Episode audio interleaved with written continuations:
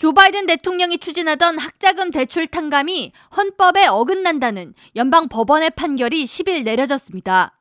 지난달 21일 공화당이 집권한 네브라스카와 사우스캐롤라이나 등 6개 주에서 바이든 행정부의 학자금 탕감 정책 집행을 막아달라는 가처분 신청이 받아들여져 시행이 보류된 가운데 지난주 내려진 법원의 결정으로 바이든 정부가 추진하던 학자금 탕감 정책은 향후 수개월간 시행이 어려울 것이라는 전망이 이어지고 있습니다.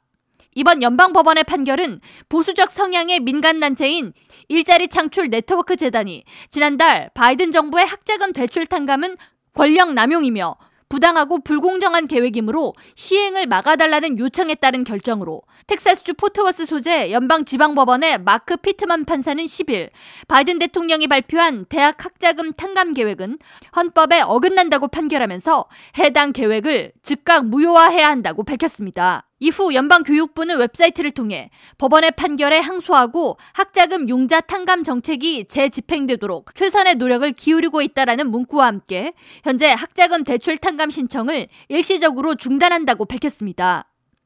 해당 결정에 대해 백악관은 성명을 통해 학자금 융자 탕감에 대한 연방 법원의 판결에 강력히 반대한다고 밝히며 즉각 항소할 것이라고 밝혔습니다.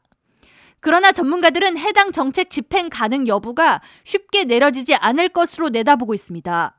미 소비자 법센터 에비 샤프로스 변호사는 해당 사안은 결국 대법원까지 가야 최종 결정이 내려질 것이므로 지금 단계에서는 어떠한 명확한 예측을 전혀 할 수 없는 상태라고 설명했습니다. CNN 방송은 이에 대해 현재 시행이 중단된 학자금 융자 탕감이 재개되려면 제5순회 항소법원이 하급심의 판결을 뒤집어야 하며 만약 법무부가 해당 사안의 시행 중지 명령에 대해 가처분을 요청한다면 최종 판결까지 수개월이 걸릴 수 있다고 내다봤습니다.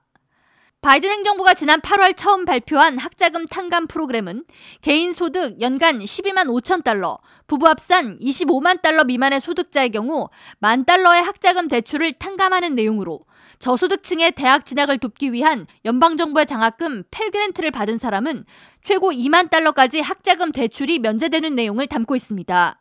해당 프로그램 개시 직후 천만 명 이상의 신청자가 몰리는 등 약 4천만 명이 해당 프로그램 수혜를 입을 것으로 예상했습니다. 그러나 미 의회 예산국은 해당 계획을 추진하기 위해 4천억 달러가 넘는 비용이 들 것으로 추산하면서 역대 가장 비싼 정책이라는 비난과 함께 공화당에서는 정부 계획으로 인플레이션이 가중될 것이라는 비난이 이어졌습니다.